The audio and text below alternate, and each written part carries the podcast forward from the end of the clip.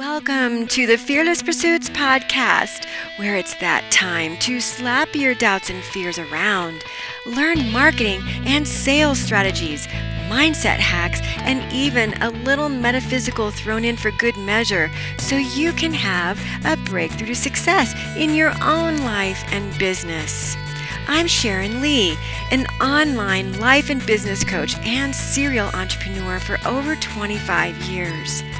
My goal is to share with you everything that I've learned along the way, including the good, the bad, and the ugly. Each week, we'll explore what it takes to reach your goals and dreams and create that financial freedom through online entrepreneurship. If you're ready to dig in, listen in now to today's episode. It's not a common practice of mine to look at the past and focus on what didn't work. Although I do think it's a smart practice to look at our failures or maybe where we didn't have the success we wanted for the purpose of evaluation and ultimately how we can actually improve. I mean, after all, if you're the type of person who's got a goal to be your best version in every aspect of your life, including your business, then you'll want to keep tabs on where you can level up.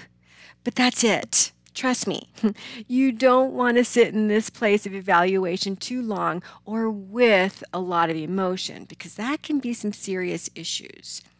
So now that you know what didn't work, you can easily see what you need to do to change things, right? This is a great process for every step of our life. I'm always using the life wheel exercise and my vision blueprint exercise to refer back to, which really helps me stay on target with my goals. And you can do this too. It's really easy. These are just a few easy steps that you can do to work towards being your best version. But as usual, on this podcast, we talk about breaking through to success as an entrepreneur. After I've done this exercise of looking at what didn't work, I actually have a list. I keep a running list on what worked and what didn't work so I can like not forget about my mistakes so then I can just keep moving forward. So after you do this exercise, then you can see what you need to change. This is what I do. I can actually see what I need to change. But today, for you in this podcast episode, I want to share with you what I would do if I were starting all over in my business. I mean, if you're starting your business, or maybe you've been working in your business and you want to have the shortcut to success, then you'll want to take notes from this podcast episode for sure. So, as an optimist, that's what I think I am. I usually don't spend too much time thinking about the past and avoid wasting time on the what if questions that pop up in my brain about my business because I'm pretty sure that I'm not the only one who thinks about that. I have questions like what if I had started blogging from the get go? Uh, would my site get more traffic if I did that?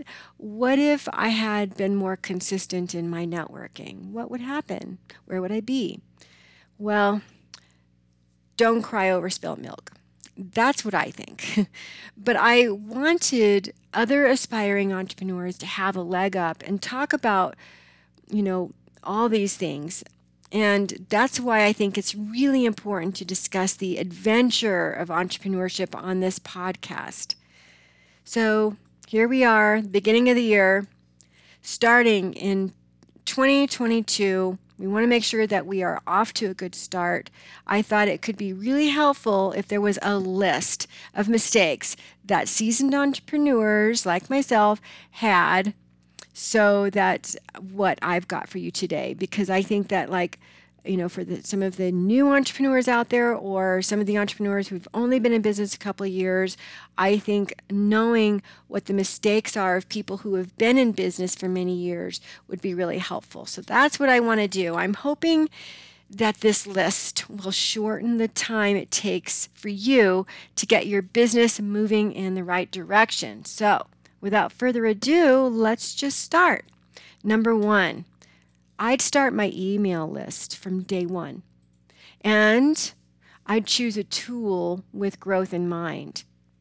When I first started out, I chose MailChimp because it was recommended for small business owners, right? And it worked really great. I still recommend it to some of my clients because it's a good tool. But for me, it wasn't enough anymore because my list was rapidly growing, right? It actually it grew to be the centerpiece of my business. I changed from MailChimp to Aweber. That's what I use today. And I lost a lot of subscribers in the process. And, and honestly, this is just inevitable. So, my advice is to start building your list from day one but don't choose the cheapest tool available. Consider the different options and then choose a tool that's going to help you grow, that's going to be with you um, through the medium size of your business all the way through to you know big growth. I know what it's like to start a business on a shoestring. And this is where a lot of people are. You know, here we are in the digital world and you can literally start a business for just a few dollars. I mean, once you get your website, you know, it's just a few dollars, you're, you're off to the races. You don't even need that anymore. You could literally make money just off of social media. Um, if you are creating relationships and those kinds of things, you can definitely, you know, make a lot of money without investing a penny. Honestly, you really can. Um, I, of course, am all about having a, a bigger business, a long term business, a business that's sustainable. And I really think that there's two schools of thoughts here. Uh, but you know, if you're wanting to take steps, then you can think about the cheapest route rather than thinking long term. But there are some people who are more long term um, thinking, forward thinking, and this is really what would be helpful in this particular case. So, number two, I'd build my website with WordPress. I didn't trust my tech ability. I made a new word. Did you see what I did there? tech ability. Anyway, I thought I couldn't handle doing a lot by myself and started with an all in one platform. But I outgrew that pretty fast. And tweaking it, I just grew more savvy. The truth is, I'd work in the tech field for nearly 30 years at this point. There was really no reason for my self doubt, except that's just my dumb shadow that follows me. my self doubt. Anyway, if I were to start today, I would definitely use WordPress. And taking it a step further on this tip, even though I learned a lot in building it myself, I would not do it again. I would outsource. I absolutely would outsource this task to someone who, uh, you know, does not only understand code, but design, right? Design and code, but also has an idea about inbound marketing. Your website should work for you and get you new clients on a regular basis. So, I really believe strongly that having a WordPress website is long term thinking. It's big thinking. It's where I would have started if I had known better. And number three, I would have hired a mentor.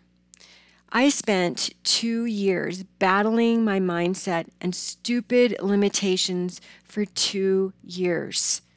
I didn't make any money for two years when I was on social media. There's a lot of things that went into that. But I think mostly it's because I didn't believe in myself, but also it's because what I've learned over the years is that you can't see the forest through the trees. When you're in business, you can't do it all, and you need expert advice. I knew all the business things, but to be honest, I missed uh, a few steps, more than a few steps, if I'm really being honest. And it was great having the help. I had someone to guide me and check me and slap me if I needed because of my dumb mindset issues, right? I didn't have my messaging figured out. I did not have that polished up. And if I had that from day one, I'd have reached the results that I have now, but earlier, years earlier, without all of the stress. Now, moving on to number four, I would have built relationships early on. Now, this one has really got a lot of impact to it. And I know that a lot of people have issues about relationships because we have a lot of introverts listening. When you're starting your business, you don't see the end yet. You don't necessarily understand how all of the working pieces fit together. At least this was me, and honestly, just about all of my clients I've ever worked with. Relationships are what was responsible for me being where I'm at. One of the best ways to get noticed fast is by building relationships with influencers. You can choose influencers in your relationship, or what I like better is shoulder industries. So, those are industries that you would use either before or after to understand that being really well connected is an understatement. And this is how I've been featured in the Wall Street Journal, for example, and other magazines. And I'm recently now an executive contributing writer in a well known magazine. And I would not have this experience if I wasn't connected you've got to think about the importance of making relationships and how it relates to your success in your business long term.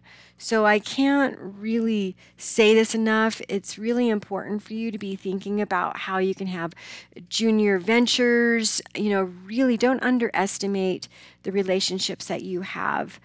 Build relationships as quickly as you can, and it will really help you succeed in your business. Now, number five, I'd work harder on my brand and messaging. I still remember going totally unprepared to network events and then stuttering when someone asked me, What do you do? You need to prepare your elevator speech in 30 seconds. You need to be able to communicate who you help and how you help them honestly, your marketing message and how you brand and position yourself is far more important than most people realize. A little tip here is to see if you can step into that future version of yourself and ask a few questions like, What do I want to be known for in 10 years from now? Remember, this is about long term building, right? Building our business long term. We're not thinking short term. We're really addressing all of our issues that we have, all of our concerns that we have, and we're tapping into that future version of ourselves, knowing that where we want to be is not where we are today. We have to look at how do we get from where we are to where we want to be. And that's why I'm sharing this list with you because I realize all of these things are what really stifled my success when you are working hard on your brand and your messaging, really understanding and honing in on this, this will help you to create the brand today of who you want to be in 10 years' time. Now, number six, I'd get more comfortable with outsourcing and money blocks. Now, I talk a lot about money blocks on this podcast for a good reason. Money blocks are a really big reason why people don't succeed. I mean, obviously, with this list, you can see that people are not going to succeed in their businesses unless they can get through some of their limitations of mindset and all of the things that go into building a business, right? Money blocks ha- is is really huge, especially when it's about outsourcing. And it was with hiring a mentor, right?